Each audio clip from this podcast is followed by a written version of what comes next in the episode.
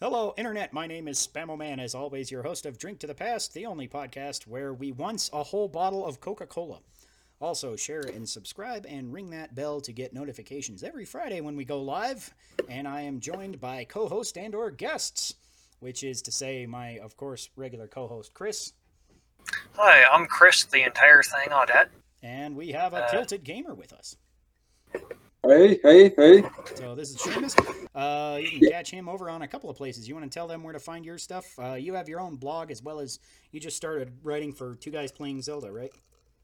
Yes, uh, just started for uh, TGPZ Gaming um, as a uh, writer, and I am on uh, Twitter at the Seumas, um, spelled S E U M A S, and on uh, YouTube, Seumas the Kilted Gamer. Yeah, so definitely check him out. Um, I've been, I keep meaning to like check out your blog and stuff, but instead I get distracted by beer or something. So you'll have to forgive me. Uh, but I, I think I read you. You just posted uh, your first article on TGPZ Gaming, so I think I read that. Which one? I'm trying to remember what's come out on the site recently though. So I'm like, crap. Uh, It was uh, covering the the idea um, that that I would like to see a remake of the original NES Zelda. Yes, that was it. Yeah, that was actually a fun read. So uh, definitely go check that out. And uh, yeah, so uh, unfortunately, our good buddy Seumas will not be drinking, but uh, that's okay because that just means that I have to take one for you. So I got my official Route 66 shot glass here. It's got a gun in it and everything. Uh, my I got this when I went down to Albuquerque one year for a bagpipe competition. Actually, oddly enough, didn't Did know you run had in those into- Albuquerque, did they? I do have a very specific question. Mhm. Did you run into any drunks in the street?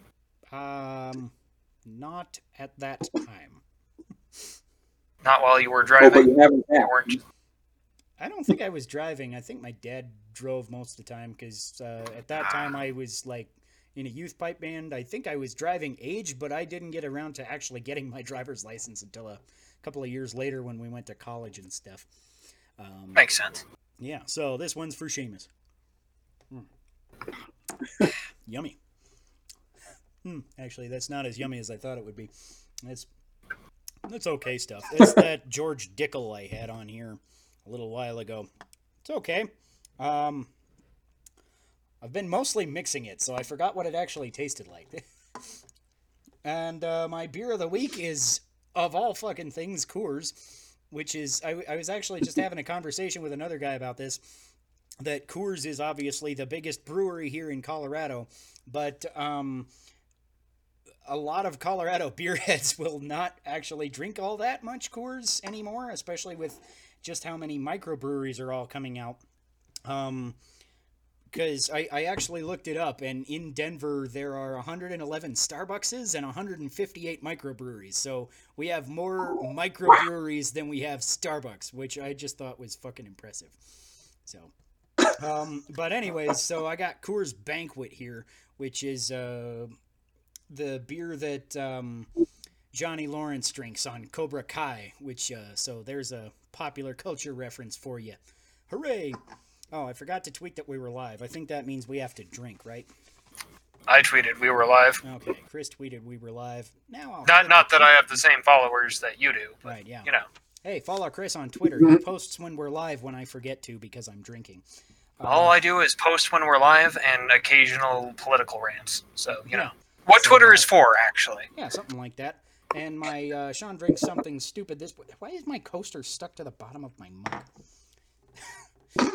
I was like, this is gonna fall and spill some shit. This is gonna be bad. I'm fixing that right Oh. now. Uh, so Sean drinks something stupid this week is a hot buttered rum, which I got wondering because my wife brought home a scented candle. And it says it smells like hot buttered rum, and I'm like, who the fuck puts butter in rum? And I looked it up, and apparently it's a somewhat popular. Sounds delicious. Yeah, I'm like, okay, so it's uh, basically uh, butter rum. Uh, it's- basically grog with butter and, and cinnamon. so I'm like, all right, so gotta drink it through the cinnamon stick like a straw. I'm pretty sure that's how that works, right? There's not a good cinnamon stick for that. Is it uh, Too all open. too open? Yeah, it's it's like you know how they kind of fold here. Let me let me shove this cinnamon stick all up in there. It's got like a crack in there. It's like it just won't look quite seal. Oh, it's not like a. Yeah, so I'm just gonna yeah. drop it in and, and call it good. So Yeah. it's quite hot. Not terrible. Um, I think next time I'll use a little less water. Um, Just Yes. add some uh, noodles, chicken in there. Have hot buttered rum soup. Brilliant. Sounds disgusting. You're a genius and an idiot at the same time. That's what. Thank that's you. why I keep you on the podcast. Anyways, uh, shall we get into the news and booze, and I'll actually start playing the game here. Uh, sure. I guess I'll be reading this off. So yeah, um, our game today is uh, one that I've been wanting to kind of start playing for a while, and it was on a crazy Steam sale. If you go on Steam right now, it's like three bucks for Tembo the Badass Elephant, which is one of the very few games that Game Freak has developed that is not Pokemon. So I'm fucking excited for this wacky ass shit.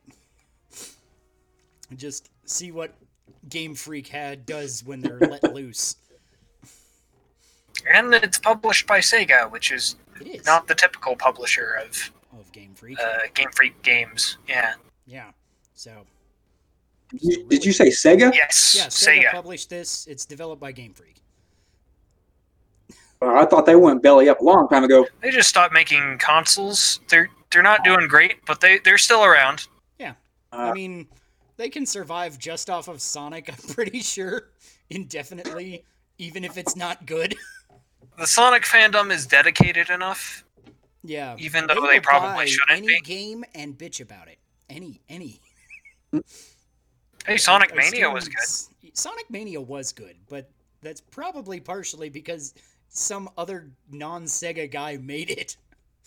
Yeah, the uh, uh, Sonic fans made it, which uh, be should be who's running it. Speaking of Sonic, the Last of Us series on HBO will star Bella Ramsey, Lyanna Mormont from Game of Thrones, and Pedro Pascal, the Mandalorian from The Mandalorian.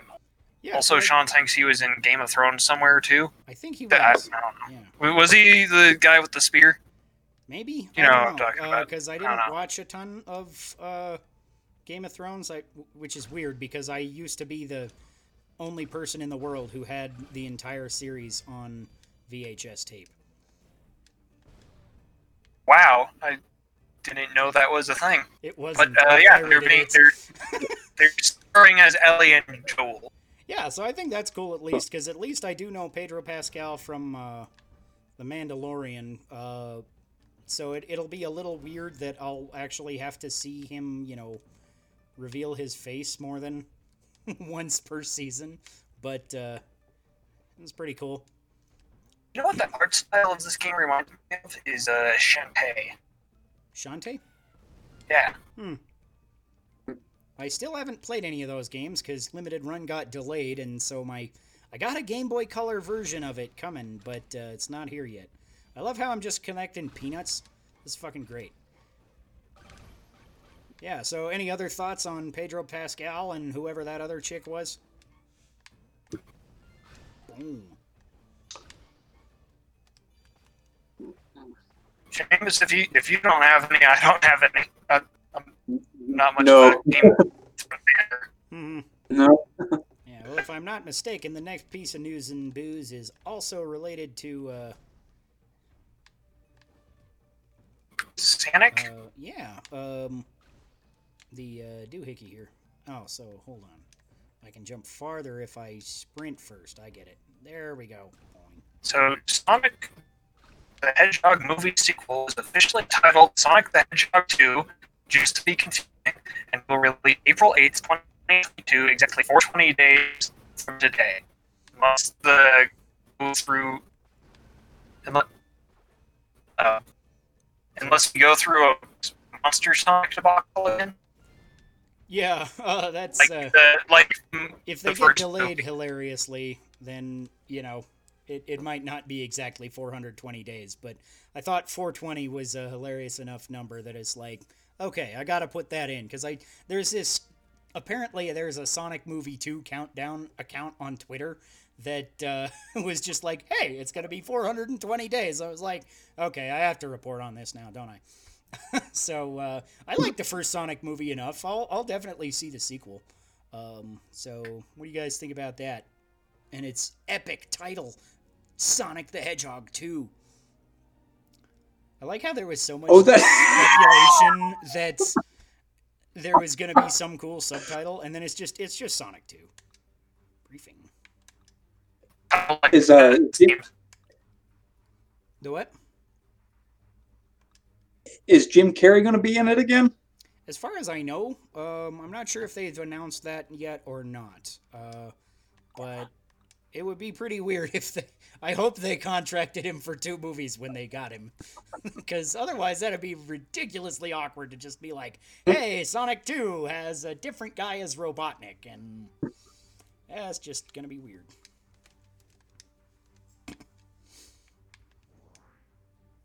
Yeah, I remember when the uh, the very first trailer for the first one came out. I was I was in Florida at the time, and I was looking on my phone and I saw it on YouTube, and I'm like, "What the what what's wrong with his eyes?"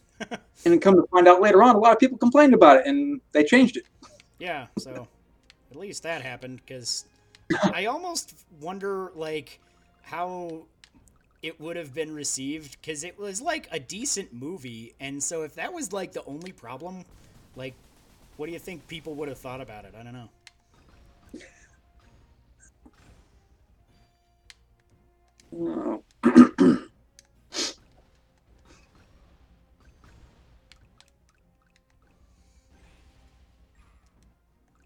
You just watching me mash peanuts here?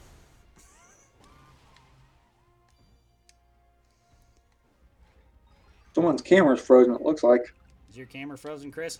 Chris, Chris, are you there? Chris might have died. That's unfortunate because he's the guy reading our news and booze. Oh no! Oh, Because I, I have the thing, but it's behind Tembo here, so I guess I'll go into the next piece of news and booze while we wait for Chris to figure out his shit. Uh, so, uh, Playing with Power is announced. It's called Playing with Power: The Nintendo Story. It's a uh, five-part documentary series about Nintendo that will quote open up the world of video games the and this legendary company in a way most people have never seen before, according to executive producer Sean Astin. Uh, so I think that's kind of neat that uh, they're just making a documentary about you know Nintendo video games. I'm like that's kind of interesting. And uh, Sean Astin of all people to uh, produce it is like kind of interesting as well. He was the guy who played Sam in The Lord of the Rings. So uh, I think that's just kind of a random, like, huh, more geekery happening. That's cool. that, that ought to be interesting. Yeah. Yeah.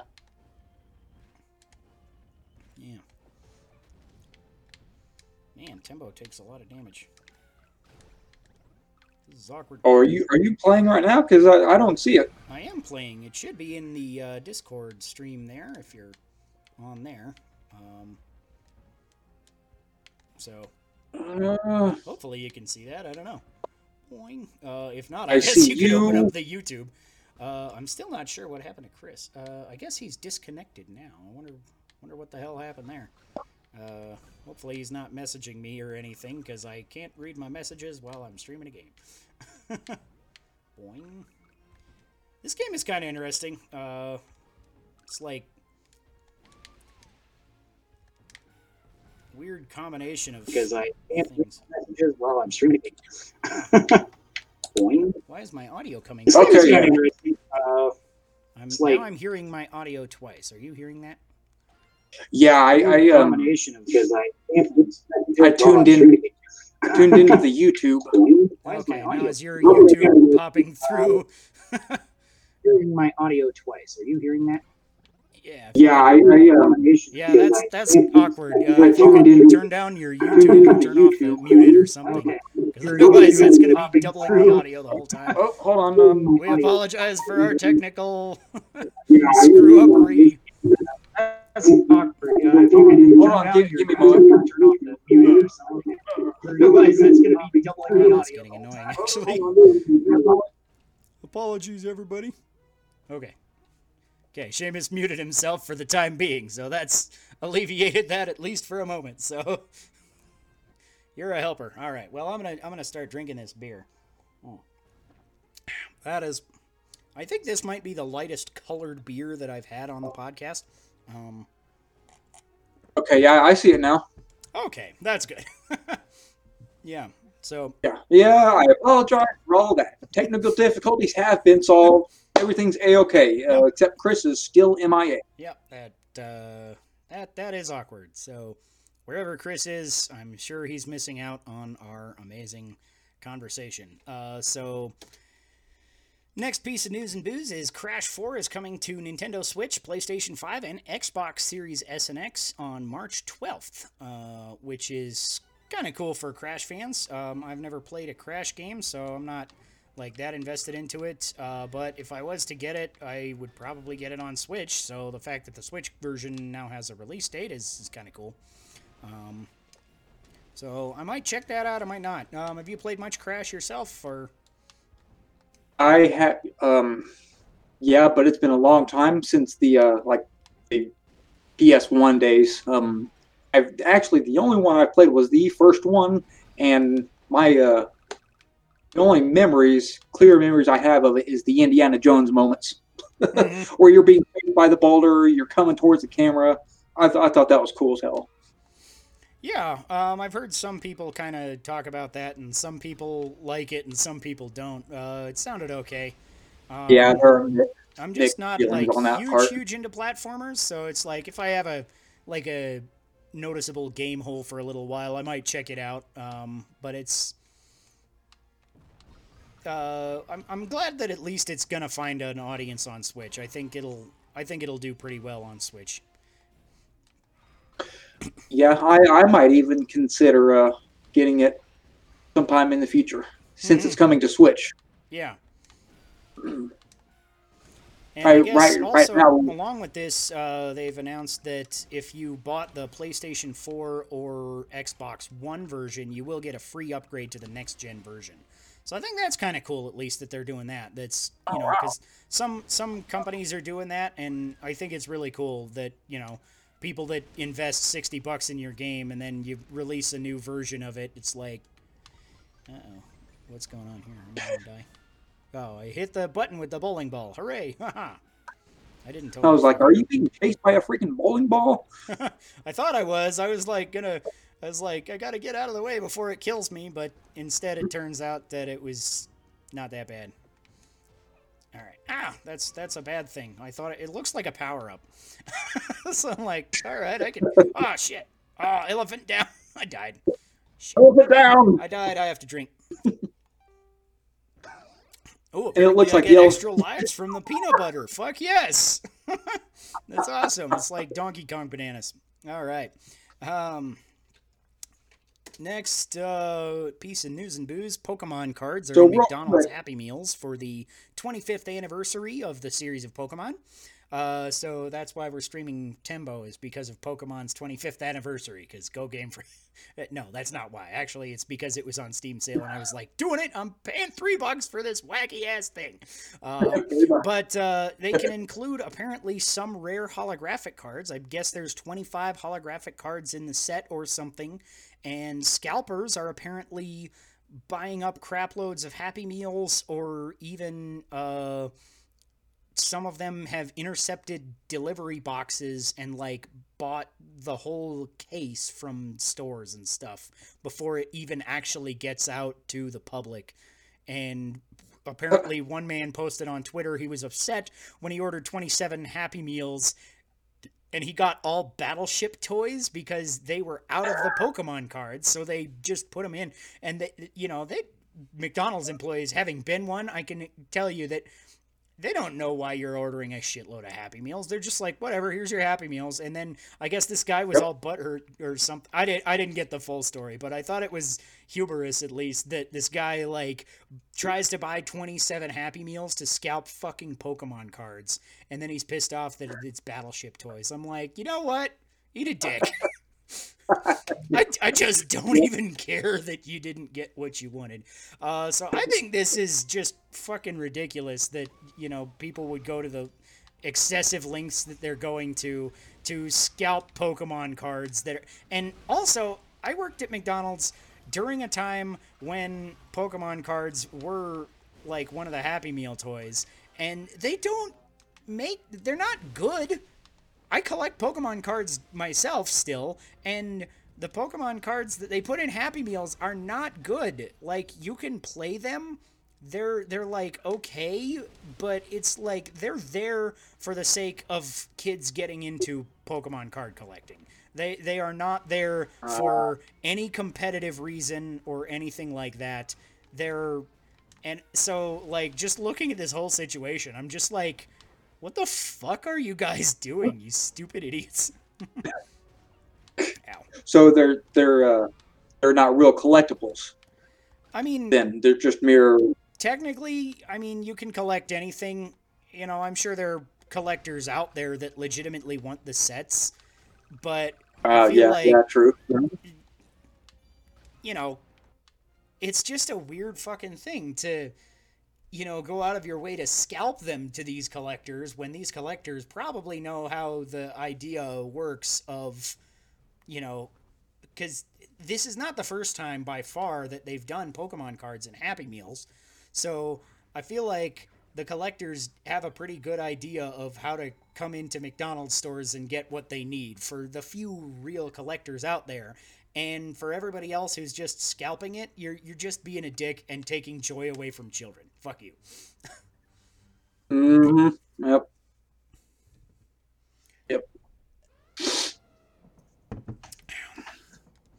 All right, I am actually kind of digging the art style in this game, like uh, Chris was talking about here. This is this is pretty cool looking. Not a bad little game. It looks like. Yeah, it's actually pretty fun so far. Um, I guess I'm you know trying to. What's what's the point behind it? Like story. Uh, what what's it about? Uh, the story seems to be that uh, I'm not totally sure because I didn't read all the cutscenes, but I guess I'm saving all these people because they needed a you know a new commando in to help them out. Hey, there's Chris back again. Hooray! in theory, is he there? It looks like it, but uh, I don't, Alright. Don't see him yet. Those last peanuts. I'm awesome. Yeah, I don't hear him, so Okay, can you hear me now? now I can hear you. There's Chris. Hooray! Yeah. He's returned. Uh, Yeah, I uh, had some pretty severe internet issues. apparently. I Suddenly. apparently should not have hit the. Oh, I get it. It's a time bomb, so I hit it and it blows up. Okay, there we go. I got it now. Sweet. Yeah. All right. So, Chris, we went through a few pieces of news and booze while we were waiting for you. So, uh, what do you think about asshats scalping Pokemon cards? Uh,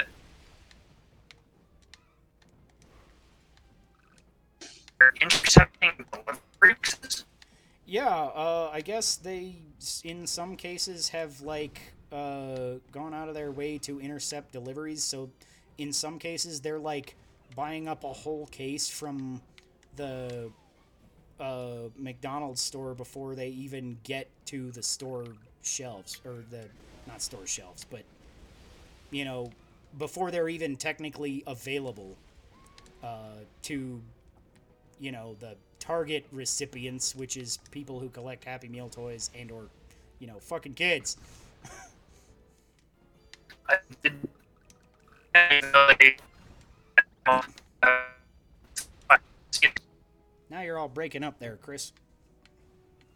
Did you break your internet again? This is not time to break the internet. You hear me? a little bit. Yeah you're still breaking up.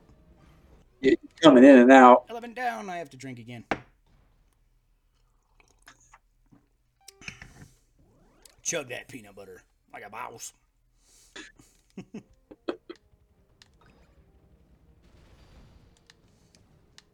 Are you still there, Chris? Might have gone away again. All right. Well, I suppose we'll get into our next piece of news and booze, and Chris can catch up. Um, so apparently there was a GoldenEye remake, uh, the original N64 GoldenEye that we all know and love, I'm sure. Um, there was a remake in the works, apparently, for Xbox 360. Uh, the close to finished version of that game has now leaked online, so you can go check it out and probably play it on PC somehow. I'm sure, you know, that's what hackers make happen. Um, Oh, yeah. There are conflicting reports as to why it was canceled, but it sounds like it somehow had something to do with all the licensing involved. Because partially this was a license, you know, for play on Nintendo consoles. Obviously, it was developed by Rare, who was later bought by Microsoft, which is probably why it was coming to 360. A lot of the Rare properties from that generation came over. Obviously, they remade Banjo Kazooie and uh, Conker and stuff like Mhm. that. So um, I'm not surprised that this was in the works at some point, but apparently, I there's a lot of things like uh, the um, composer and things, and I guess all of the actors whose likenesses were used would have had to be reached out to and you know secure the rights for using the likeness of the actors as well as the movie production company because it was technically uh, Mhm. you know based off of a movie license uh, for the James Bond film. So I, I just thought this was really interesting that this thing was in production, like in general. Um, and then uh, I'm, you know, interested to see that it has, you know, surfaced in some form that people can now check out this, you know, piece of kind of forgotten history because it, you know, obviously will never see the actual light of day. But uh, That's sad too, because I loved playing that game. Oh wow. Yeah, and I totally would have like bought that up for, you know, uh, not HD HD remaster, but uh, you know, Xbox 360. Like that generation specifically, I would have like been all over that because me and my brothers played GoldenEye all the time back on N64, and at that time in the 360 generation, we were still playing, you know, a ton of Halo and all that sort of stuff. So if this came out right then, uh, I feel like there's a lot of people who would have totally just eaten it up. Uh, yeah. myself included. So Yep. yeah, Yep. I still have a 362. nice. I haven't played it in a while, but Yeah, I got Yeah. mine. I have streamed a couple of things on it. The because I'm like, oh yeah, this has an HDMI port, even though I didn't actually use that back in the day because that was before, you know, anybody had an HD TV. So I'm like, oh, cool. Um, so I've I streamed Sonic 06 actually a little while ago and uh, something else, but now I'm having issues with my uh, capture card and. Uh, because it, it's it's just not a good capture card. So I uh, have what uh, what capture card do you have? Uh, I don't know. You know, it's some weird cheap thing. I don't even know the brand. It's it's just like, oh, you know, I wanted to kind of get into that sort of thing just to see. Uh, you know, when I was, especially when we were, you know, starting the video versions of the podcast, I'm like, let's put a little gameplay or something to go with it. Uh, so I just got in as cheap as I could, basically, uh, and it gets the job done. But it's got like uh, like one second input lag on from or, or latency from the time that you push the button to see it on screen and like the console is still obviously registering it at the same rate but you don't see it on screen until like a second later so it uh. Kind of kind of sucks for that. Um which i kind of circumvented that by getting a hdmi splitter and uh working it that way. And um unfortunately the my TV was having difficulty with the splitter for some reason because I was being able to pump it in through the splitter to my capture card and see it on my PC, but uh, not the not the the TV couldn't see it for some reason. Okay, I gotta punch this dude in the ass. Got it. This is awesome. Fuck yes. All right. Badass elephant. This is the most badass, badass elephant game I have ever played. I fucking am just.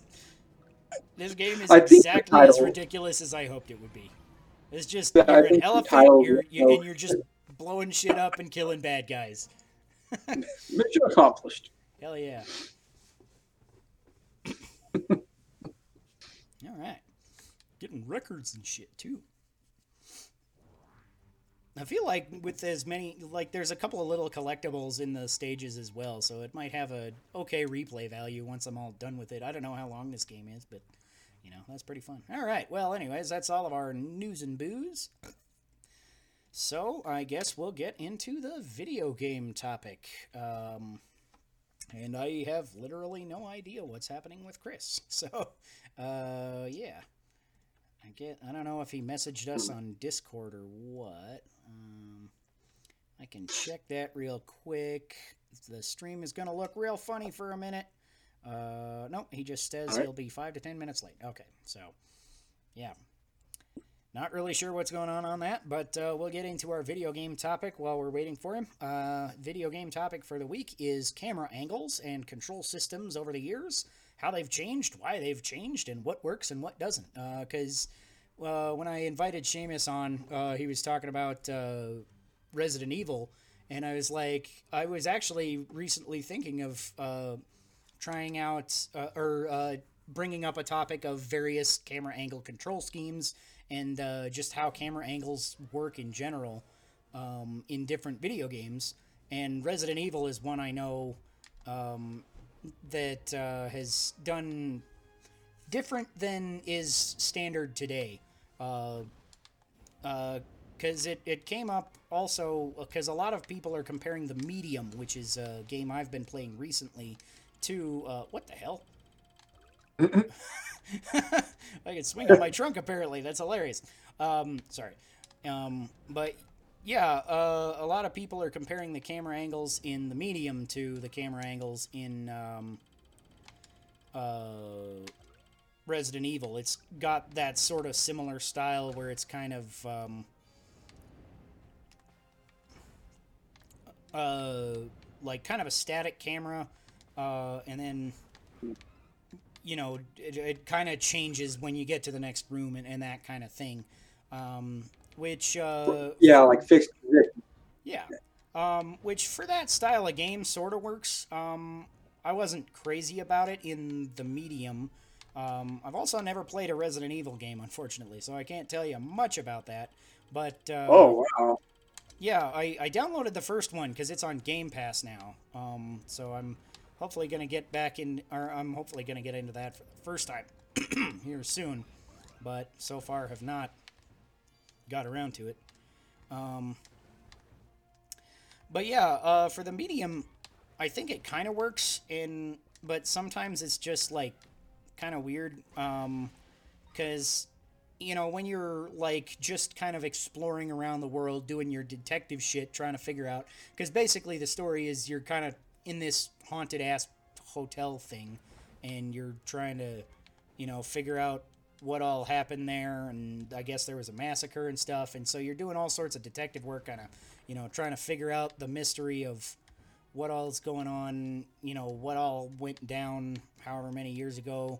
There's a, allegedly one living guy still in the mansion or the it's not a mansion. I keep thinking of it like in terms of luigi's mansion. Like you know so but because it's it's kind of like an M-rated Luigi's Mansion, a little bit. Because you're just Ah, exploring this kind of thing, and it's full of ghosts and shit. But you know, it's creepier and scarier, and there's a lot of blood. So, um, yeah, but uh, then you get to other parts of the game, um, and sometimes the camera angles really don't help. Like there's, you know, there's this part where you're like running from a monster, and that part was ridiculously annoying because of the camera angles. Um, Oh yeah. Some I, I haven't played the game, but but uh, I understand how camera angles can be difficult, can make gameplay difficult and very annoying. Sometimes even to the extent where you don't even freaking want to play it. Yeah, um, and that was among the problems I had with the medium. I, I'm like, overall, I like the game okay so far, but I'm like, I, I kind of stopped for a minute. I might come back to it later because I got to a point also where it's like, because a lot of the gameplay is just sort of slow, anyways. But but that's, you know, just back to the camera angles for the for the monster fight. It or it's not even a fight because you know you don't have any guns or nothing. You just gotta run and not get killed. And the monster fucking one shots you. And most of the time, I feel like you're fighting the camera rather than actually running for the monster. It's just like such fucked up camera angles sometimes. And if you can't see exactly where you're supposed to go next, if you take like just slightly too much of a turn in one direction or another, then you'll just get stuck up on a wall or something, and then the monster one shots you, and it's it's just no fun. So that's a major downside to this kind of camera angle. And I don't know, uh, Resident Evil, I feel like is generally higher praised than this game. So uh, as somebody who's played that, uh, is that much of an issue or any of an issue at all in Resident Evil? It can be. Um, you know, like there, it's it's mainly the camera angle is mainly fixed. Um, it's wasn't it's not as nearly as bad as it was on the first, the very first one, as I recall. but you go into you go into like certain rooms, big rooms, and the camera will be like to your left. You know, it'll be like someone's looking at you from uh, outside of a window, and you know you go by, and then you turn another direction. You're still in in the same room, but uh, it'll it'll focus more on you, or depending on where you go, the camera angle will like shift slightly to a different position. Hmm. One thing I do not like about the camera angles in, in the Resident Evil games is you really have no you don't have any control over it. It's Mm-hmm. you know you you play you play what you see. You know you take what you get basically. Mm-hmm. Um, and especially with when you're when you're fighting monsters or, or bosses and you're trying to go uh, go around a corner to dodge them, it, it can be difficult, uh, Mm-hmm. especially like with the with the controls. But you know, if you like the game enough, you'll um you'll get used to it. you'll yeah. you'll learn. It's one of yeah. those things that you can forgive if you really like the game, right? It's not like a Yeah. game breaking kind of a kind of a problem. No, no, no. Other otherwise, I would have stopped playing that game long, long time ago. hmm Yeah, that's good to hear then, because I'm not sure if it'll be game breaking by the end of the medium or not, but so far it's it's like it's coming close because like some of those running from the monster segments are just far more annoying than they're worth to get through. I feel like, um, so I'm not a fan of the way that they've handled it in that game. Uh, so, but obviously Resident Evil, I feel like has a lot of other different things going for it than uh, this game does. Because Resident Evil is also, you know, some amount of action and you know, actually fighting the zombies at all. Uh, instead of the medium Yep. where you literally have no guns or anything, you're just kind of like there and you've got like some psychic powers, but they're limited and in some situation like you, it, it, it kind of shifts between like you're in the spirit world for part of it so you can see all the ghosts and stuff and you're in the real world for part of it so you can't see them but you can affect it. But then it turns out the monster can go between both worlds and when you're not in the spirit world you can't use your powers at all. So at that point it's like it just one shots you. You're fucked if you get touched and that's I, I feel like that's oh. just kind of a lame Oh. design. I'm just like why can't i like even have uh, this like because it's it's a very limited like bonus that you can you know use at all when you can use it. And then half of the time they just take it away. It's like why did you even bother giving oh. it to me? You know it's it's a very weird design choice i think So, ca- so can you not control the camera at all? I mean, is it like no, fixed or? no camera control. It's all fixed, so it, it but it you know depending on the situation and what you're actually doing, it will change. Uh, you know, if you get to a different part of the room, depending on how the room is set up, it'll it'll change. So it's not hundred percent static, but it, it is uncontrollable. Uh, and Uh. it's not like I remember, you know, there was a, a certain generation in gaming where like this was the norm, and then sometimes the camera angles would just be so shitty that it was basically unplayable, anyways. And it's not that bad. Most of the camera angles are at least good enough that you can, you know, tell what you're doing and Hmm. all that. It's not like unplayable at any point because of the camera angles. Ah, elephant down. Got a drink. I would like to uh, point out, though, in, in regards to the uh, fixed camera angles, especially when you're playing games like Resident Evil and I, I assume the medium, Mhm. is that as bad as fixed position uh, can be, it does increase uh, the the intensity of, of the game. Like being as how it's a it's a horror game. You know, when when you uh, run down a hall and you're you're looking at yourself running down the hall, it's like someone's looking at you. You know, it's, it has that horror, creepy feel to it, and that that can that can make the game more intriguing. Yeah, But, uh, it can definitely a thing. Because at there are times when the medium does that well. Because like actually, the first time the monster is running at you, it kind of has that Crash Bandicoot Indiana Jones thing where the monster's Ah. chasing after you, and I thought that in that moment when I first saw it that that was really really awesome because it's like oh my god I'm getting chased by the monster and the you know you could really see the monster coming at you and all that and then you know then I had to retry that, you know, slightly too many times for it to really be as fun anymore because of the other problems that came with the camera angles after that. Mm. But at least for the moment, that was a very cool, like it, it, it made for a very cinematic kind of experience in that moment at least. So it does definitely have its benefits from time to time. And I think the, the focus, the way that they, uh, focus the camera on particular areas in the game, it, it kind of works for the detective work that you're doing along the way as well in certain areas. So it's it's but it's a it's a little bit of a double edged sword in this game at least. So a little bit down. I may actually give that game a try. Yeah, if you've got Xbox Game Pass, then it's uh, free on there. Um, so it's worth a Oh wait, uh, worth a go at least. is it not available on the Switch? Um, not on Switch. It's uh, Microsoft exclusive, so I think it's Ah, on okay. Xbox and I think it's also on PC. Um, Okay. but not Switch. Unfortunately, everything's better on Switch. Except RPG Maker. Um, Oh, yeah. al- although that although that's that's a whole nother topic. Mhm.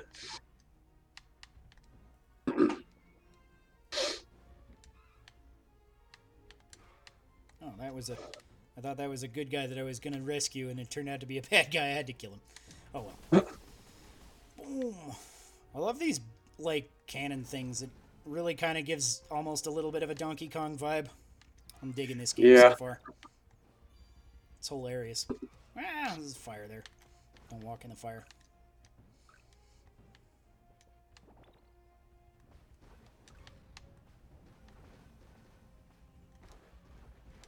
Die, bastard tank. Boom. Alright. I like how it how it shows the bada bada boof boof when you run over things or whatever like that. hmm Yeah, Kind of kind of has that like '50s Batman vibe to it. right, yeah. All the sound effects just putting on here, the splash and all that. Ba-da-da, ba-da-da-da-da-da-da. yeah, so. I would apparently recommend this game as well. This is pretty cool.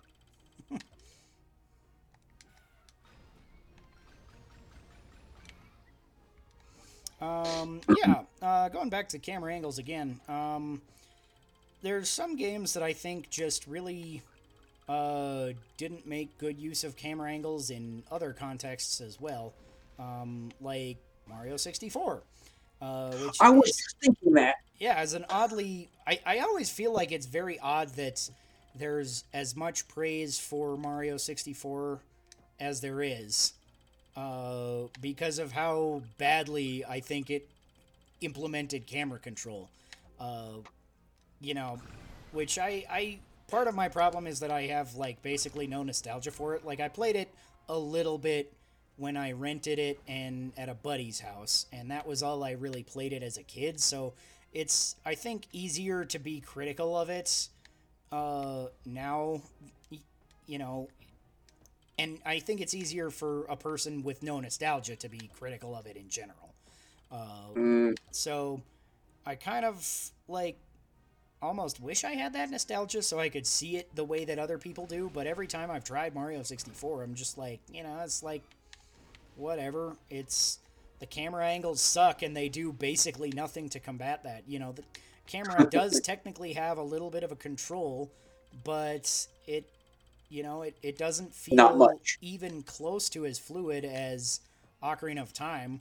I feel like Ocarina of Time took everything that was shit about Mario 64 and fixed it. And and like I don't understand why Mario 64 has the hype it does because of that. You know, well, that that game, it, it could be they they were like experimenting with camera controls, you know, because Yeah. you, you had limited control over over the camera, but you know only so much, which got very annoying. Yes, yeah. Oh, I fell in a hole. but um, Wasn't sure how to get out of that Yeah. area. Yeah, that's true. Like to an extent, it's like it did have a controllable camera, which was interesting for the time, and you know, for how it worked. Like, it doesn't seem like it was such a terrible thing, but I don't know. It's it's so hard to like see something that came out, you know, 25 years ago now, and be like, try and oh shit. I tried to hit my melee. hell of a it- ground. yep, yep, yep. Okay.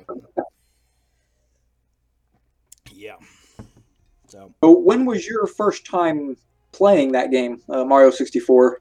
um, like I said, I played it a tiny bit as a kid, um, Uh, just with a buddy, and then like later I tried it on an emulator, like a few years ago. I don't remember exactly when, but um, yeah. Then my first real deep deep dive was with the new release of uh, um 3D All Stars, which I think Yeah. like even in the newest fanciest Switch port, it's like it's still just riddled with these camera problems. I think I would have liked them to at least address the camera and just like I feel like giving it a more modern camera feel like they did in the Xbox 360 Banjo Kazooie remake. I think that would have gone a long, long way into making this game just more playable. Because as it is, like, it's hard to even want to play this game for me personally.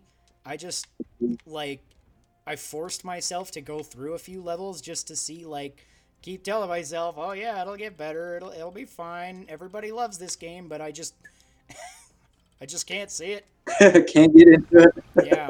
I'm like, I'm trying, guys. So, um, but that's an interesting thing that I kind of thought would be interesting to talk about. Uh, is over the years how camera controls have developed and changed. Uh, Because obviously, like, what Mario 64 did was almost more akin to what we have now, where you actually have left and right control and uh, zoom and stuff occasionally.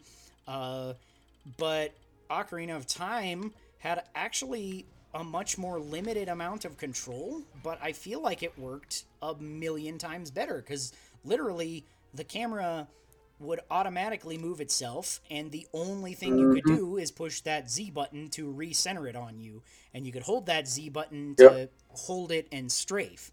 And I, I think yeah. it's weird that the thing that's closer to modern gaming was the, you know, was not as good as uh, something else that that seems like, y- you know, you had lesser control over the camera, so shouldn't that be the lesser option? But I feel like it worked so much better, and I feel like I'm not the only person that will say this. I feel like most people, if you ask them what had better camera controls, Ocarina of Time or Mario 64, I could be wrong, but I think a large number of people would say that it was uh, um, Ocarina of Time. Oh, and I I agree. I mean, like like you said, the camera you know pretty much follows you. It's automatic. Yeah. And in order to, to straighten things up, hit that Z button. That's that's very easy. It makes it ergonomically efficient for for the gamer. Whereas in Mario 64, you know, you had some control over it, you know, move the joystick or hit the C buttons to, to move it, but it had its limitations. You know, Yeah. you couldn't really center it, but ah, yeah. Mhm. Ocarina of Time, camera angles, far better. Yeah. And I think maybe part of it has to do with the play style because obviously Mario 64 is a platformer.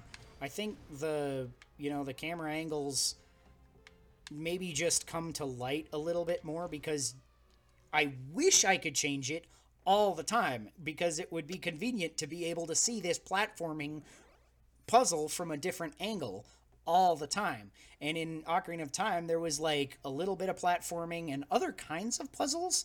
Uh, also, I think the first person camera that they added in Ocarina of Time really went a long way as well because you didn't really have that in Mario 64 to the extent. Was there a first person camera in that game? I don't remember. No, um, you could zoom up real close, right behind Mario yeah, or so it was far like away. you could kind of do the same thing with that real close zoom in, but it wasn't it wasn't quite as fluid and it didn't control as well as it did in Ocarina of Time. No, uh-uh. Yeah. Oh shit. Fuck. Damn it. this level's just full of tricky down. holes to fall in. Elephant down, bottoms up. Yep. I'll drink to that. Yeah. So if you're drinking along at home, then go ahead and chug. Because I'm dying a lot suddenly. um, so do you think the style of game? Because we've kind of talked about a few totally different styles of game, you know. Because obviously Resident Evil has a totally different style of game and a totally different style of camera to Ocarina of Time or Mario 64, and the same is true in you know every single direction that you could take it from those particular games. None of them is really like the other in a lot of ways. Uh, you know, so I, the fact that we're talking about totally different camera angles, I feel like is kind of strange because they're different types of games. So of course they, you know, it almost seems natural to take the camera angles and different, you know, design choices uh, based on the different types of games there are. Uh, so Having.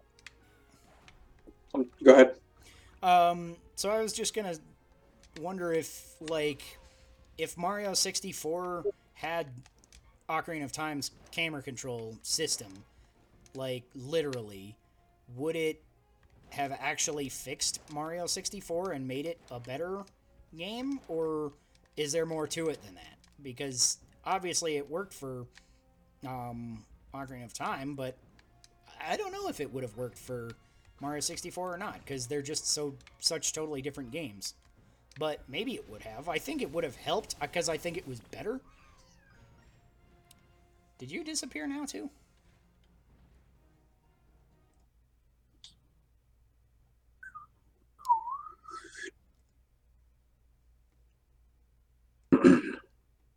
Are you there? Yeah, yeah. Um, you, uh, your camera cut out, Oh, that's odd. I wonder why. and now I just see a Toon Link. Oh yeah, that's my Discord profile picture there, so I see that too. Although I'm not sure why the camera just decided to cut out. So I was, yeah, the whole thing changed on the stream. So I was like, wait, did you disconnect? Is everybody disconnecting from me? What's going on? Everybody's trying to leave me. Nobody likes me. I'm gonna have to drink to myself. Okay, so now that I've fixed that, yeah, we're just having every kind of technical issue we possibly can all at once.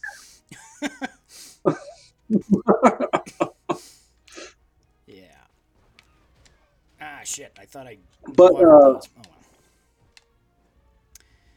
but uh, back to back to the issue. I think if Mario 64 had Ocarina of Time's camera controls, that game would be far more fun. Now, now, granted, granted, I still love Mario 64, and I'll freaking play that game when I'm 80 years old. Uh-huh. But but the camera controls would be a lot better, Mhm. and it would make it a lot easier Yeah. if it had Ocarina of Time's uh, frame.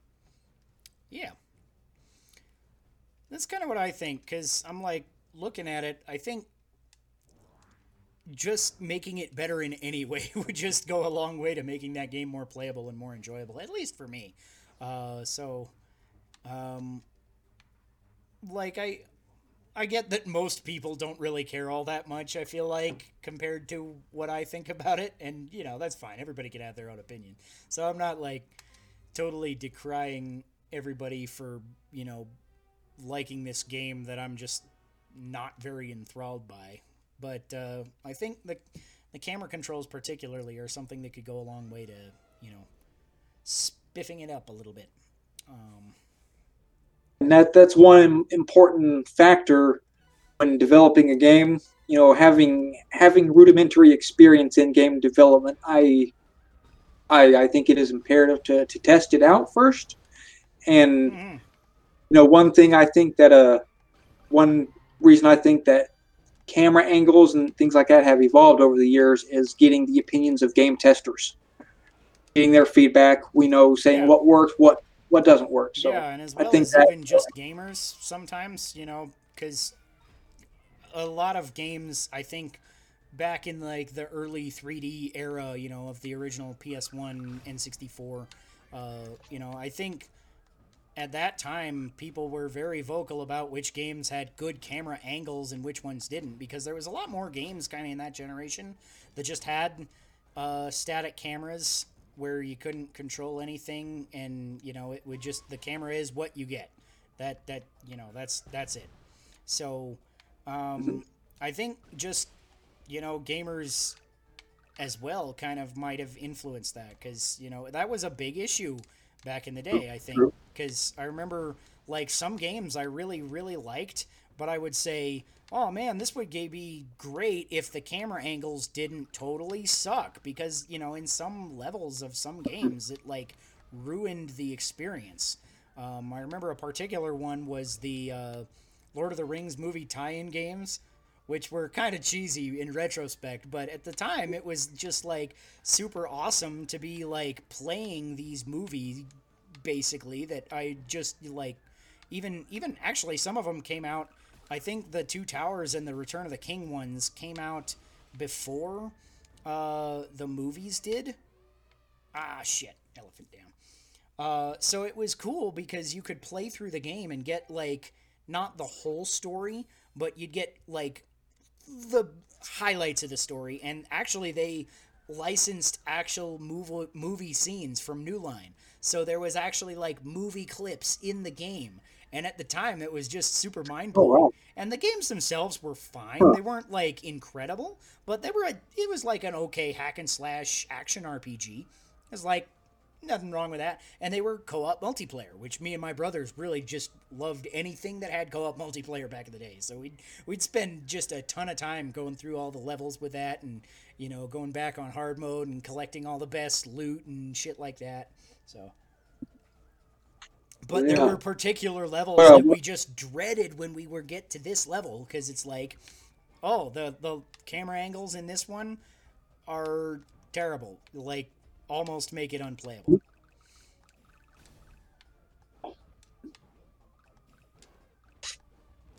I haven't played any of the Lord of Ring Lord of the Rings games, so I, I wouldn't know. Yeah. It might just be one of those things that only me and my brothers will ever experience because I, I feel like not a lot of people played any of them anyways. I get a fair amount of people I talk to have like played the Game Boy Advance version, which actually was our favorite version, ironically, even though it you know it didn't have like the actual movie scenes or anything like that. But it was like I feel like as a game it was the best version of it. Hmm.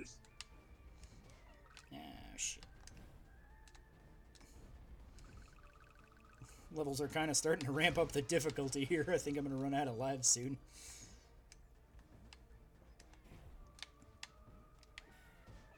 Ow, fuck. Fuck you. Oh, God. I can't get through. Bye.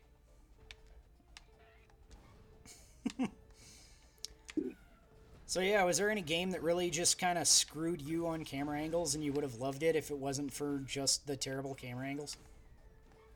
Or any level in any game that really just got to you?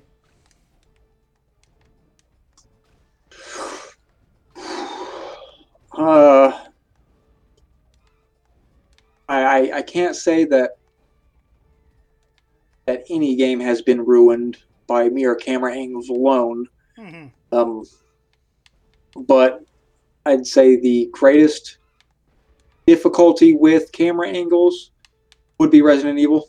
Hmm Um, when when you're trying to, to fight an, when you're trying to run away from from one of those rabid dogs or, or zombies or you know whatever you're trying to run around a corner or you know you just like I, don't- I don't know I like to control the camera Right. Yeah. and so it, it makes it difficult Yeah.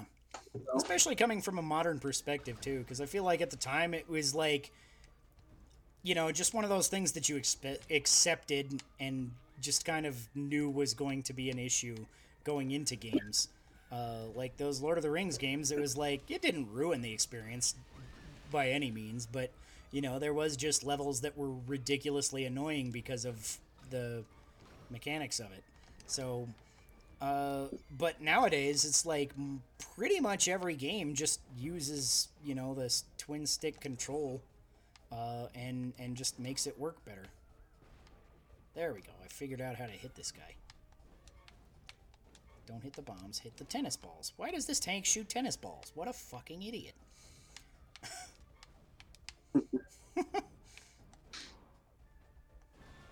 All right, I got the tank. I'm so cool.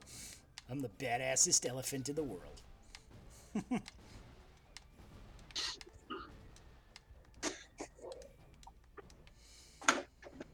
All right. Um, anything else to say on the topic of camera angles in general?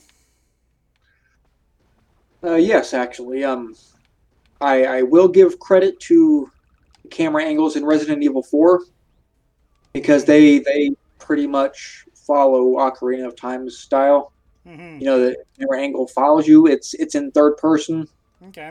and it, it follows you so i really love the camera angles in that game um, it makes it a whole lot easier Mm-hmm.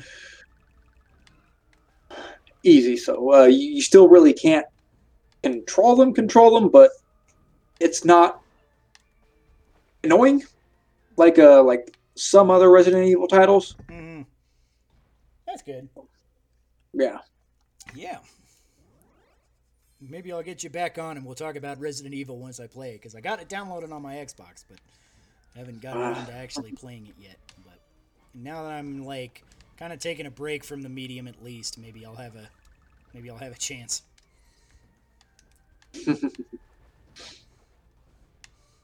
So yeah. Um, all right.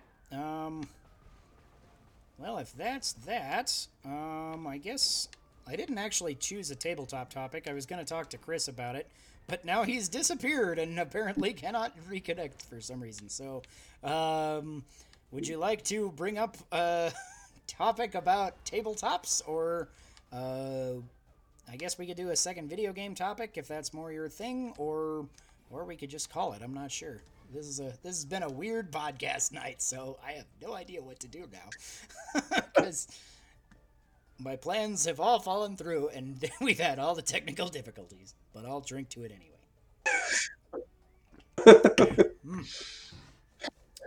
Um, as far as tabletop, I haven't played um, any tabletops in a long time. Um, D and D was the last one I played, Mm-hmm. but um, I'm given to understand that there's a fifth edition.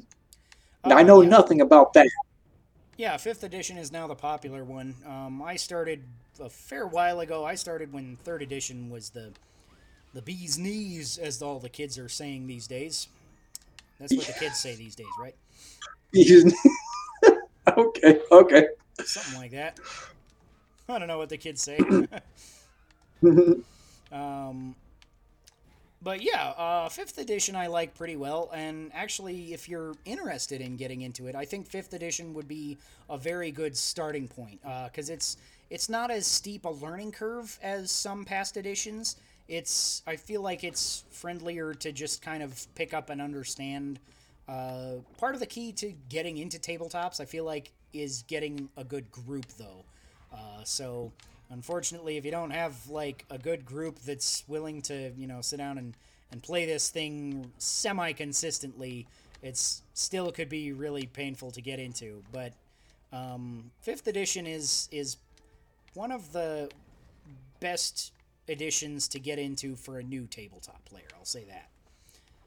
Um, I think there might be a couple Hmm. of different. I, I kind of wish Chris was here on that topic actually because uh, Chris uh, plays all sorts of like weird tabletop games. Uh, just buys tabletop books and will just read them as as like just for fun, uh, which is uh, something I always have enjoyed about talking to him about because he, he just plays so many different weird kinds of tabletops um, that I'm just like, all right, I, I don't think this was how I think this was a puzzle and I think I fucked it up. uh, but uh, um, yeah, I'm sure he could like tell us about some indie tabletop that I've like never even heard about that uh, would be even better for new players. But uh, even among even even he would, I think, say.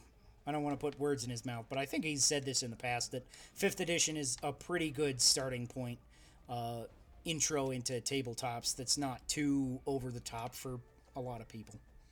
So Okay. yeah, if you're interested, maybe you know if you can find a good group, then maybe give it a go one of these days. Yeah, that that's one thing um about about um like D and D campaigns is that you know you have to find a good committed group. You know, um, every, of course, you know people have their own lives, their their own Yeah. responsibilities, and, and things like that. Schedule So it- it can be always an hard. issue if you know even with some of the most consistent groups. Every now and then you'll just like, you know, it'll be like three weeks in a row. Somebody will have some shit come up in their life or something. So it's it can be difficult for that reason at least. But um, it's uh, I, I think it's worth it. Uh, you know, if if you can get it, it you know if it really depends on you know a lot of other factors as well, but I, I really get a kick out of these kind of things. So Yeah. that was apparently our tape. Oh wait, hold on, that thing opened. I can get this giant ass peanut for a buttload of peanuts, which is good because I fell in so many fucking holes. For the people listening to the audio version of the podcast, uh, check us out on YouTube, and you'll have any idea what I'm talking about with the fucking holes and the uh, peanuts.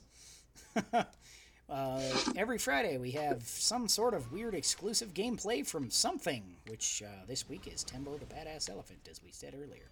So, yeah, this is a just a weird, jolly enough game that I would I would recommend it. It's I'm, I'm I'm actually having a blast with this. It's it's just the right kind of weird. I think it's it's pretty fun, and the the platforming isn't like stupidly intense, uh, which I was maybe a little afraid of. It's good balance between action and platforming.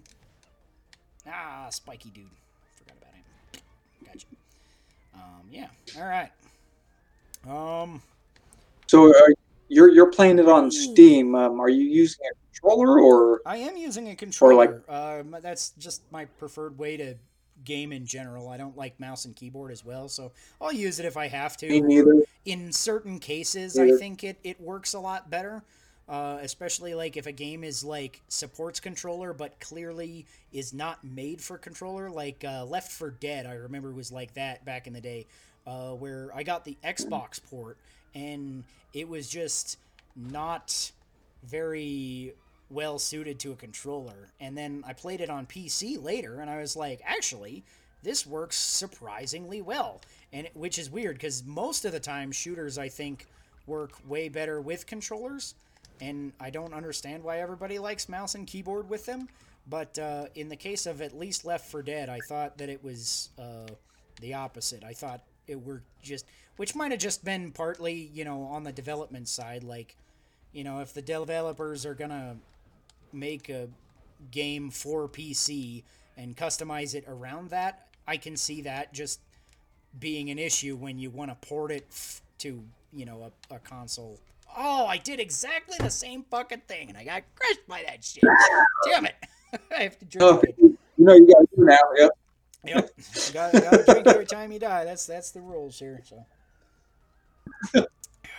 yeah. I am just not very impressed by this Coors Banquet. Um, Johnny Lawrence or uh, the, the writers of Cobra Kai, if you're listening, tell Johnny that this is far from the most badass beer in the world. There's a lot of better shit out there. This is light as hell. It's there's just not a ton of flavor in it. It's like I remember the last time I had this and I thought this is better than regular Coors. But I haven't had regular Coors or this in so long that I'm just like this is technically beer, but that's literally all I can say about it.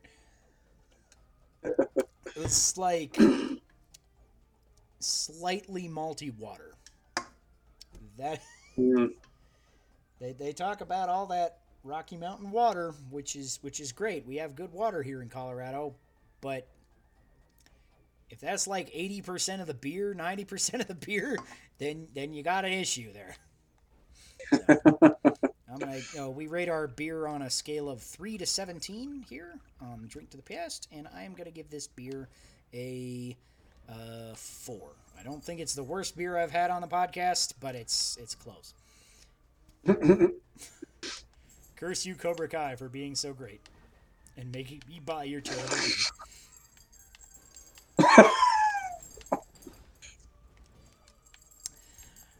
But on the plus side, that show is like ridiculously awesome. I don't know if you've watched it. I have not. All right. I have not. I, I was told that uh, that it was good, and that I should watch it. But um, I just haven't gotten around to it. I've been been working on my videos and you know playing the games on the side and doing writing. That's fair. I didn't get around to I- it for a while, partially because it started as a YouTube Red series, and and that that was uh, that was a foolish decision on on their part. But now it's all on Netflix because I guess they've signed a new contract, and the the season three is exclusive to Netflix. Was never on YouTube Red, as far as I know.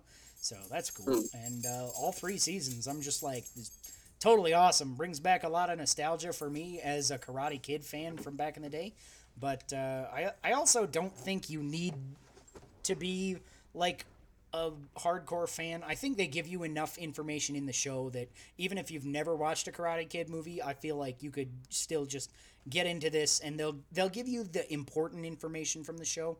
So it's not like like I think it's better if you watched the Karate Kid movies, but I don't think it's necessary. So if that's your only issue, then definitely check out this show cuz it's legitimately one of the most well constructed shows I've ever watched. It's like there's you know really well written drama. It's funny and and a lot of times I don't think those balance. I think in modern cinematography, I feel like when you try to combine them too hard, a lot of times it's just like, come on, stop being serious, be funny for a little while, or or the opposite. It's just like I can't take any of the drama seriously because this is so wacky, right?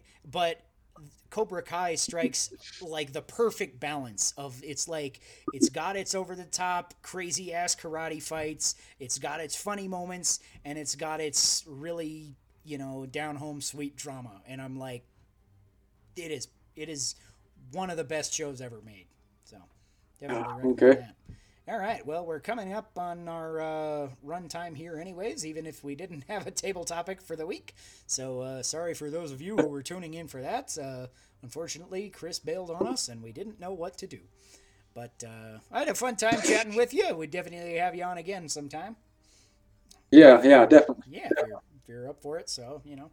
And uh, for those of you viewing at home, uh, remember every Friday night, uh, ring that bell and you'll get a notification on YouTube when we're uh, live, which is every Friday, right about 9:30. We were a little bit late today, and that will happen sometimes because life and internet and stuff.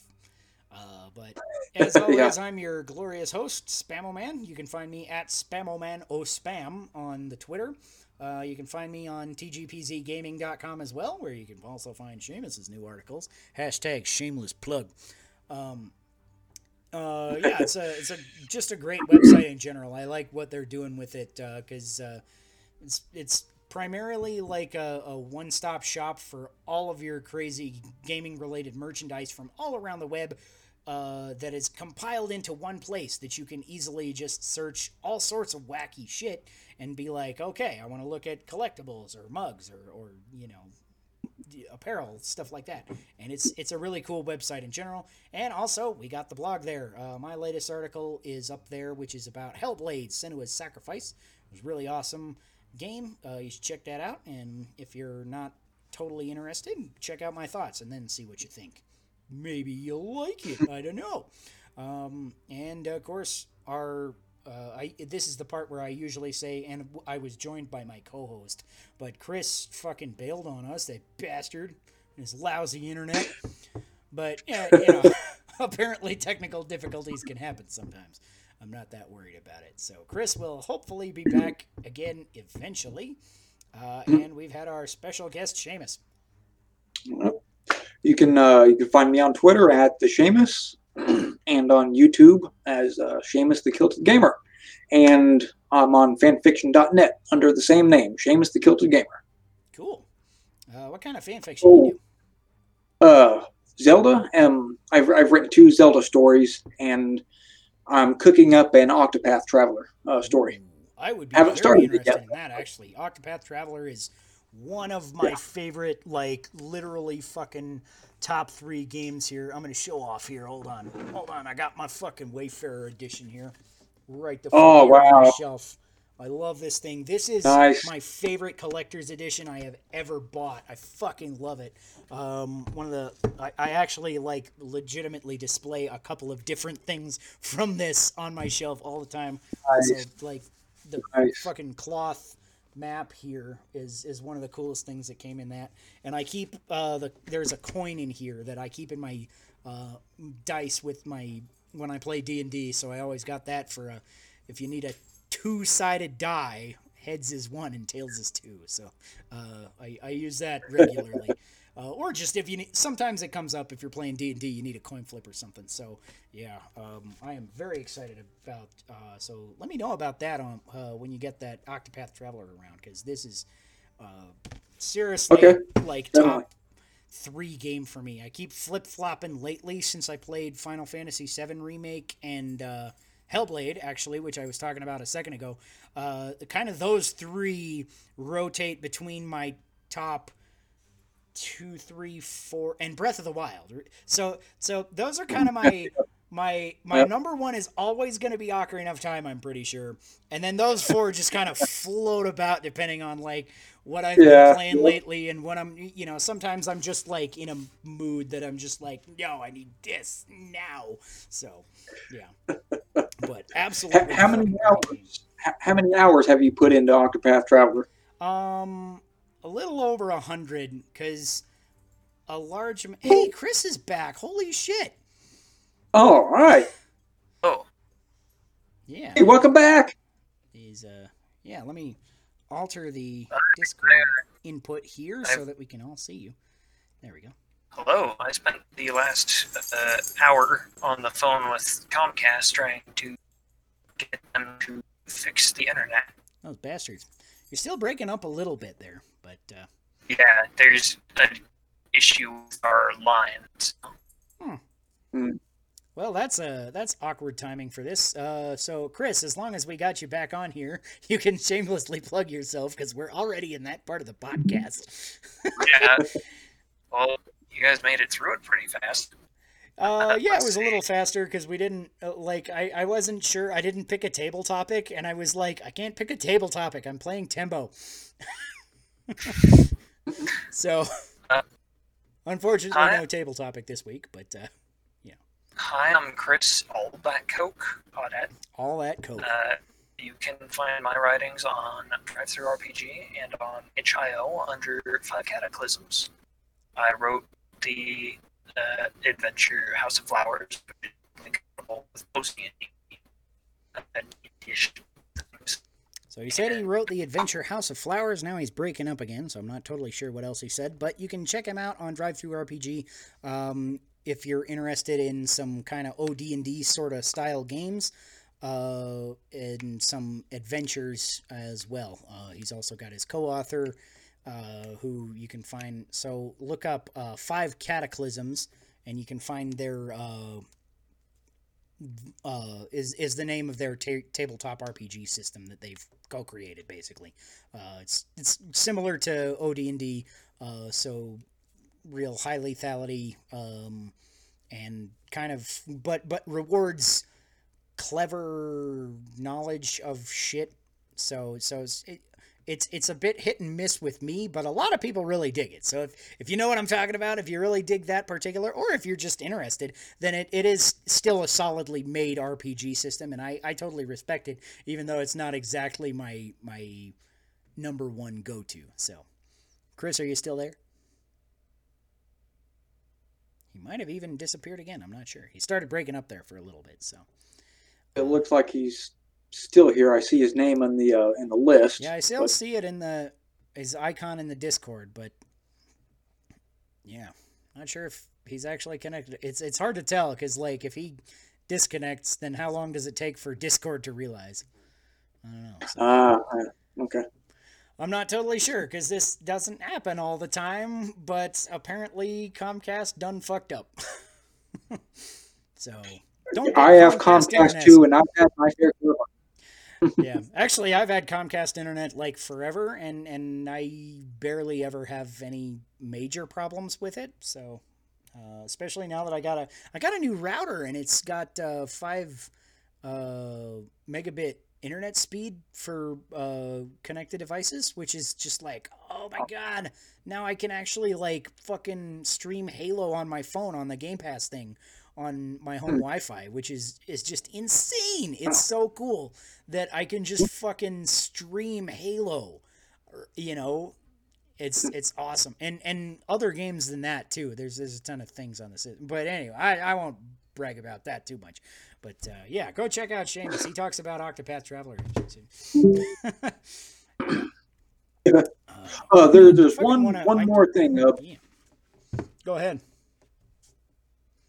One uh, one thing before uh, before we end it off and let go. Mhm. uh, if you if you didn't if you didn't already know, um, the Scottish Gaelic word or term for whiskey is Ushkabeha, uisge meaning water, and uisge beatha is literally translated as water of life. Mhm. I did know that. The more you know. yeah, it's a You did? Yeah, um yeah, being it's it's it's funny cuz I like literally when we started following each other on Twitter, I was just like, "Wait, hold on. Is this guy me? He's like Scottish, he's a gamer, he's totally into Scottish culture." Just like just in the in the Discord the other day, you were just like posted, you know, a, a video from a, a good Scottish band that I listen to all the time. Uh who was it? Was it Clann An Drumma, yep. or yeah, and I'm Mhm. like, oh yeah, I totally dig them. I, I found them out once because somebody linked me a video of them doing the Gael, which is a totally weird, different version that like nobody does the Gael like they do because they they actually like if you if you look at it, they what they did actually is they kind of hold different notes in different areas to translate it from a six eight to a four four, which is just a weird decision to make, but for what for how they do it, it's super badass. I I, I totally dig it. And as a bagpiper, it took me a second to. ju- I was just like, hold on, that's not how that tune sounds, but it, it fucking rocks the way they do it though. So it's like, I'll take Nice. it. All right. Uh, I I played it that way because uh, somebody somehow it was coming up in my in my pipe band one time that it was super weird that it was uh, uh, not a four four or something, and because because it's actually a very cleverly written tune. Uh, if you go look up the Gael, uh, there's actually one part that is written in four and one part that's written in six, and they mesh up correctly so that uh, if you play the four four and the six eight at the same time, it syncs up to make it Hmm. sound correct even though technically one part is played in 4-4 and one part is played in 6-8 and and so somebody asked like what if you actually translated it to both parts 4-4 and i'm like oh i hate i've heard a band that does that and i played it for him and and uh, one of the other pipers was just like this is like a weird abomination. It doesn't it doesn't make sense. You can't do it like that. I'm like, I just did. so yeah. Also, if you're interested in bagpipes, actually, just yesterday I did another bagpipe video on the channel, which I don't do all the time, but every now and then I know that I have a handful of followers who follow for bagpipe videos. So on the channel, I put up a cover of the theme song from The Mandalorian. Uh, because my brother was like, hey, can you play this on bagpipes? And I was like, I don't know, but it sounds cool, so I'm gonna try it. And, and I got, I think I got a pretty well arranged version. It's not the best performed because I'm not very good at playing the tin whistle because I am a bagpiper, not a tin whistle player. But I saw I saw that video. Yeah.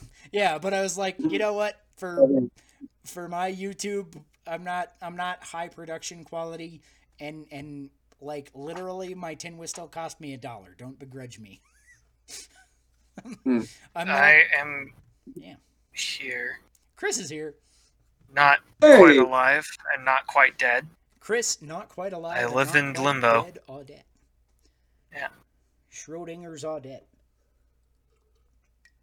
My webcam won't work every kind time I try to drinking there, upload buddy? video. Things, uh, internet seems to break, and also time seems to break. Everything just seems to go fuzzy. At least I look around me- up now, so that's actually kind of nice. Yeah.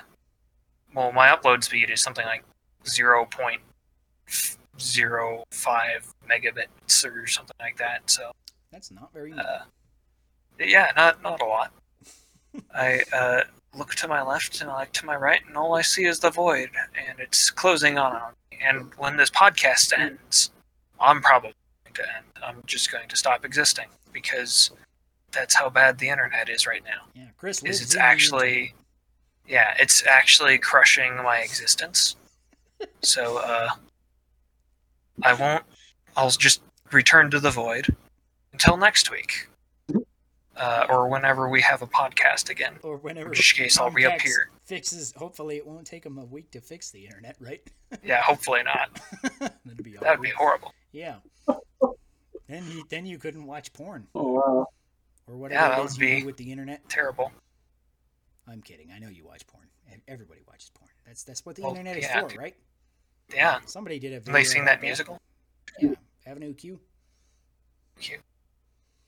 I, I almost did go and see that live. It was at uh, a dinner theater up in Boulder, and I was like, "That sounds hilarious. I want tickets." And then I never actually got around to buying the tickets. And then I was like, "Hey, is that still happening?" And it was like, "Oh, it happened last month." And I was like, "Fuck, damn it! I wanted to see that." So it's too bad. But uh, Chris, what kind of beer are you drinking this week?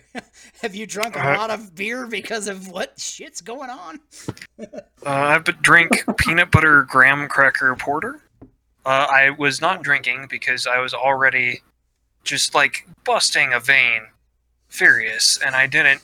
But I was mostly yelling at the automated system because you know Mhm. you don't you don't want to yell at like the people on the phone because lots of people do that and it's Yeah. shitty. Yeah, Who who who yells at people on the phone, huh? Like Dicks. call center people. Yeah, Yeah. dicks. I try to be good to them because it's like you know, it's probably, you know, I feel like that's probably a, a tricky job to do just to deal with how many fucking morons you get, right?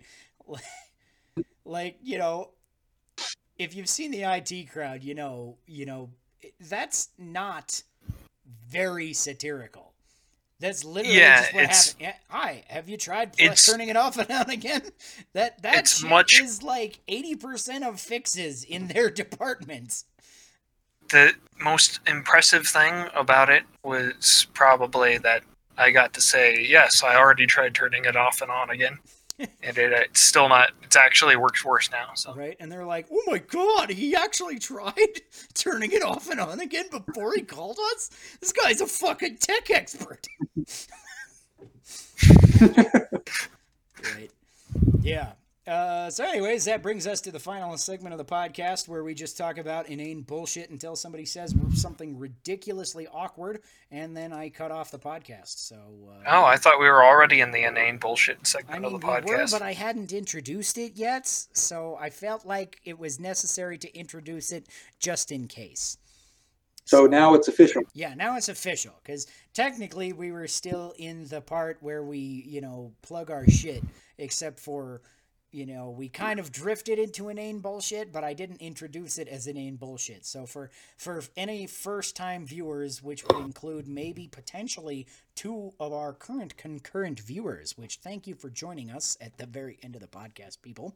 Uh, Although I think one of those is Seumas because he had to tune in because he wasn't seeing my stream in Discord.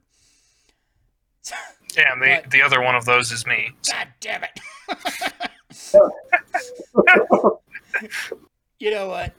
Whatever. It's fine. I'm not, I'm not that worried about it. Somebody will watch the entire thing on the replay. Maybe. Possible.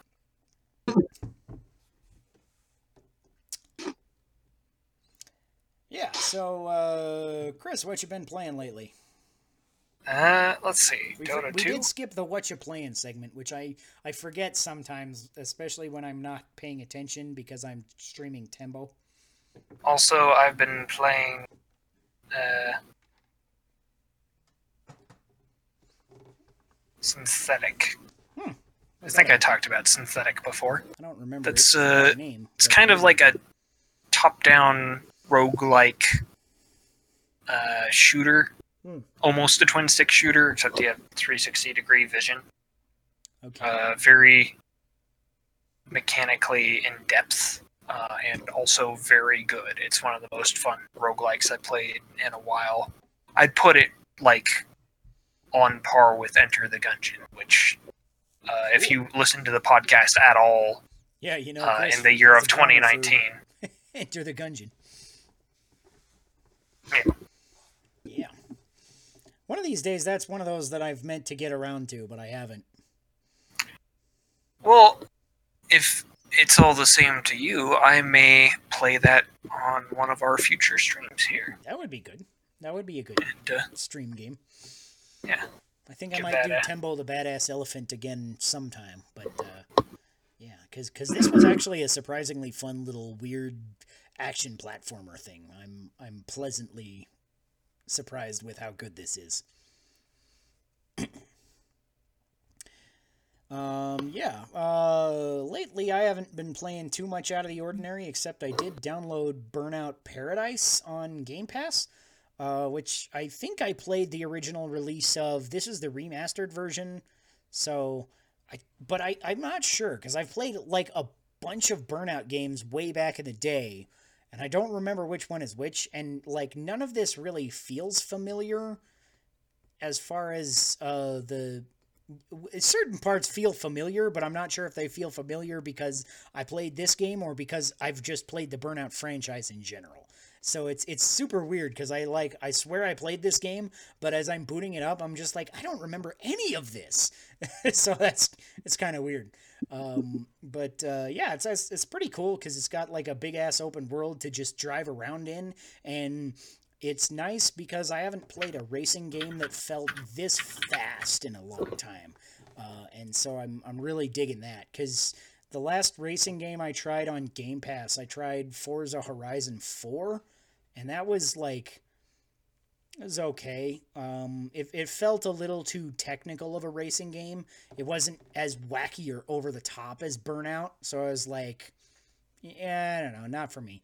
And uh, I, I played another one that just felt really slow, and now I'm trying to remember what it was. I talked about it on some podcast eight or 12 weeks ago, so go check out whatever the podcast that was and you'll hear my opinions on whatever game that was but it, yeah um, but it, it just feels really good to go this fast for the first time in a long time because i haven't played much racing games outside of mario kart in like a long ass time Uh, yep. uh, Yep. yeah Seumas, Last one I recall, other. Uh, I've been working with a couple games actually. I'm playing Resident Evil Zero um, at night. Um, that game's fun. I, I I love that game, but there are no freaking inventory boxes to store my inventory, and I hate having to choose what items to leave behind. And Uh, oh, it, it's annoying. I know you haven't played Resident Evil, but yeah. you're going to experience you're going to experience the joy of that soon. I've had similar problems in that because I, I know what you're talking about, and because uh, it, it that reminds me specifically of Diablo 2, uh, where you had a lot of that kind of inventory management thing where like because like in general you have like your equipment doesn't count as part of your inventory page right and then but like depending on the situation you keep a lot of extra gear on hand in that game especially when you get into the late game where you're just like half of your inventory page is just shit that you carry all the time in case you run into something that your normal gear set won't work with. And then like through the through the game you're just like oh here's loot. This is really good. And i'll i'll pick that up. And i'll pick this up. And i'll and- but then you know like a few monsters into the encounter you're like okay now my loot page is full. And so like a large portion of the game ends up being like discarding loot and trying to figure out what gets you more gold per item slot in your inventory basically. You're just like Mhm. is this worth the six squares that it takes? Cuz you know in the in the sort of grid system that its inventory system uses sometimes that'll be worth it and sometimes it'll be like oh no i could carry these four magic rings instead of this sword and that'd be more total gold worth or something. But sometimes i felt like i was just staring at it doing math for way too long and i'm just like i don't want to do math i want to kill demons damn it! Why am i not playing doom? Yeah.